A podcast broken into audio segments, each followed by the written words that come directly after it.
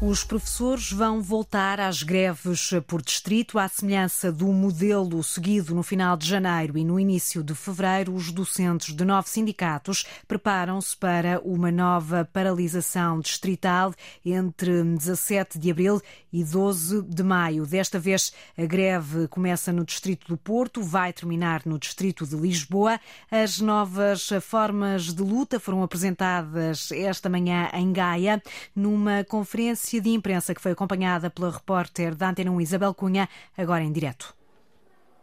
Conferência de imprensa que ainda decorre, nós tivemos que sair da sala uh, da Escola Secundária António Sérgio, onde estão estas nove organizações uh, sindicais a dar conta de quais vão ser os próximos passos dos professores no que diz respeito às formas de luta. E, tal como disseste, já estão calendarizadas as novas greves, greves por distrito entre o dia 17 de abril e o dia 12 de maio, começam no distrito. Do Porto, terminam no distrito de Lisboa. Eh, depois do Porto será eh, Viseu e eu tive que sair da sala, como disse, e portanto não tomei nota ehm, das, eh, dos distritos que se seguem a Viseu, que será portanto o segundo distrito desta greve por distritos que começa a 17 de abril. Está também já agendada a greve a todo o serviço extraordinário e greve ao último tempo letivo diário de cada docente a partir do dia 27 de março, assim como greve às avaliações finais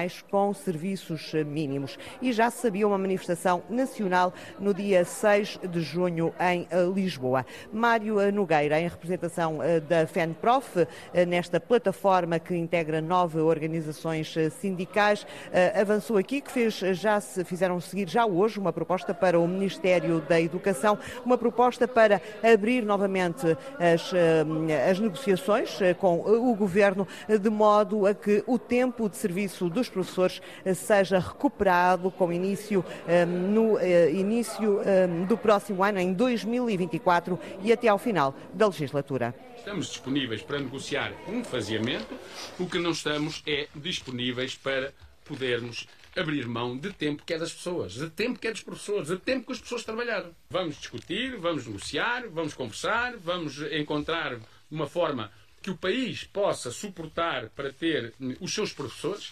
porque às vezes eh, ouve-se dizer ah, e a recuperação de tempo de serviço não é suportável. Bem, isto é o mesmo que estar a dizer este país não tem condições para ter professores qualificados. Mário Nogueira diz que a recuperação integral do tempo de serviço dos professores eh, está eh, contabilizada, são 331 milhões de euros, 100 milhões de euros eh, por ano e que não é verdade que este seja um custo que vai manter-se no futuro na medida em que muitos destes professores irão para a reforma. Relativamente às negociações com o Ministério da Educação, estes sindicatos de professores consideram que é inqualificável a atitude do Ministro da Educação eh, quando diz que só abre eh, nova ronda negocial se não houver greves eh, marcadas. Uma condição que para os professores não pode existir. Acusam o Ministro da Educação de querer calar a boca aos professores. Reportagem da jornalista Isabel Cunha, que acompanhou há instantes a conferência de imprensa de nove sindicatos de professores. Ficou, portanto, este eh, calendário com os próximos eh, protestos. Desde logo, uma nova greve por distritos, uma greve a começar eh, a 17 de abril e a terminar a 12 de maio.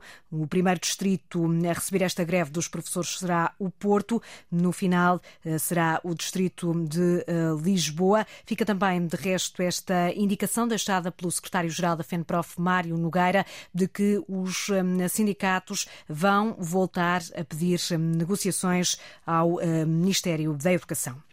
24 enfermeiros do Hospital Garcia de Horta, em Almada, pediram escusa de responsabilidade. Os profissionais exigem o reforço dos recursos humanos e lamentam que a instituição tenha normalizado o internamento de doentes em macas nos corredores. A situação foi denunciada esta manhã pela bastonária da Ordem dos Enfermeiros, Ana Rita Cavaco. Registra-se aqui uma falta crónica, pelo menos, de oito enfermeiros mas o que os preocupa muito e a nós é que é um serviço que está uh, constantemente cheio, lotado em termos de camas, e portanto a opção do Conselho de Administração foi a colocação de doentes em maca, internados. Isto é uma coisa terceiro-mundista. Nós não conseguimos prestar cuidados uh, com qualidade nem segurança a um doente que está internado em maca. E não é correto ter doentes internados em maca por sistema, portanto, como se fizesse parte uh, do número de camas de serviço. Isto não é admissível. Hoje, 24 enfermeiros do Garcia de Horta pediram escusa. Já na semana passada, um grupo de enfermeiros da cirurgia do IPO do Porto tinha também apresentado o mesmo pedido. A bastonária Ana Rita Cavaco diz à Antena 1 que os casos não param de aumentar. Mais de 7 mil e vamos fazer outra vez a contabilidade a nível nacional no final deste mês a falta de enfermeiros e não só, e também muitas opções que são tomadas em termos de gestão que não estão adequadas àquilo que são as necessidades das pessoas, infelizmente. Amanhã, a bastonária da Ordem dos Enfermeiros vai visitar o Serviço de Medicina 3 do Hospital Garcia de Horta, em solidariedade com os profissionais que pediram escusa, mas também para avaliar toda esta situação. A Antena 1 já procurou também contactar o Conselho de Administração do Hospital Garcia de Horta, até ao momento sem sucesso. Para já estão identificados 10 casos, mas podem ser mais. Nesta fase, Portugal deve ter pelo menos 50 doentes com uma doença inflamatória descoberta nos Estados Unidos há três anos. A doença não é hereditária e afeta sobretudo homens com mais de 50 anos. Um grupo de médicos está agora a preparar várias recomendações para que todos os profissionais de saúde possam identificar eventuais casos. Em declarações à Antena 1, Raquel Faria, do Hospital de Santo António, no Porto, sublinha que para já o mais importante é que todos os médicos saibam que esta doença existe. É muito menos rara do que se imaginava. Calcula-se que para a nossa população sejam pelo menos 50 mas isto naquela franja que são os doentes que são os mais fáceis de identificar. Há neste momento umas recomendações a serem trabalhadas, da qual alguns elementos portugueses fazem parte, como eu e outros colegas, não só daqui do hospital, mas como de outros hospitais, para nós percebermos quais são os sintomas que nos devem fazer estar alerta para que seja divulgado pela comunidade médica em publicação científica. E esses, se calhar, vão ser os doentes que são a ponta do iceberg. A Vexas condiciona bastante a qualidade de vida dos doentes. A médica Raquel Faria enumera os sintomas que todos devemos ter em atenção. Febre, que aparece sem que seja associado a uma infecção, febres que vão e vêm e que se tornam repetidas, cansaço, dores nas articulações, manchas estranhas na pele que, que vão aparecendo de forma recorrente inflamação nos olhos, com muita dor. Um dos sintomas, que é aquele que para já tem sido até considerado muito frequente, é a inflamação na asa da orelha, por isso no pavilhão da orelha ficar inchado e vermelho. Pode aparecer numa orelha, noutra, nas duas, no nariz. Os óculos a pousar doem. Não só os doentes podem estar mais alerta, mas aquilo que eu acho que eh, funcionará melhor para nós identificarmos é todos os colegas, todas as especialidades saberem que esta doença existe. A doença Vexas foi identificada nos Estados Unidos em 2020. Até ao momento foram confirmados 10 casos em Portugal. O Bloco de Esquerda vai chamar a CP, os sindicatos e o Ministro das Infraestruturas ao Parlamento.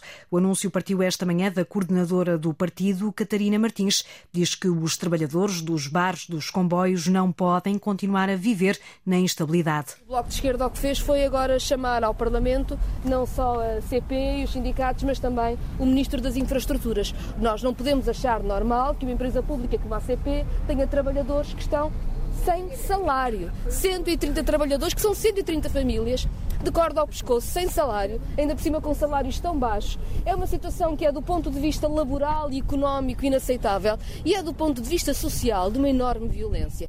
Declarações de Catarina Martins, do Bloco de Esquerda, em frente à estação de Campanhã, no Porto. A coordenadora do partido marcou presença num protesto dos trabalhadores da empresa que fornece as refeições nos comboios de longo curso. Catarina Martins pede à ACP que pague os salários destes trabalhadores e que forneça o que é necessário para que o serviço de refeições volte à normalidade. As bolsas europeias abriram esta manhã em queda, uma consequência do colapso de dois dois bancos norte-americanos, o Silicon Valley Bank e o Signature. O maior banco europeu, o HSBC, comprou por uma libra a filial britânica do Silicon Valley Bank. Numa publicação na rede social Twitter, o ministro britânico das Finanças, Jeremy Hunt, explicou já que o negócio foi viabilizado pelo governo e pelo Banco de Inglaterra para proteger o dinheiro dos um, clientes. Entretanto, o presidente do Eurogrupo garantiu que está a monitorizar a situação depois eh, do colapso do Silicon Valley Bank. Vamos receber uma atualização dos reguladores durante o dia de hoje sobre os desenvolvimentos desta questão global e na Europa. Como estamos neste momento, sabemos que a exposição da Europa a este banco é muito limitada. Temos uma estrutura regulatória e de resolução muito forte aqui na Europa. Mas é claro que qualquer desenvolvimento bancário como esse levanta questões e é claro que discutiremos isso hoje no Eurogrupo. Declarações do presidente do Eurogrupo esta manhã à entrada para a reunião dos ministros europeus das finanças. Ainda assim, o presidente do Eurogrupo garantir que há uma presença muito limitada deste banco tecnológico na União Europeia, mas a dizer que vão ser tomadas precauções e que esta situação vai ser tida em conta.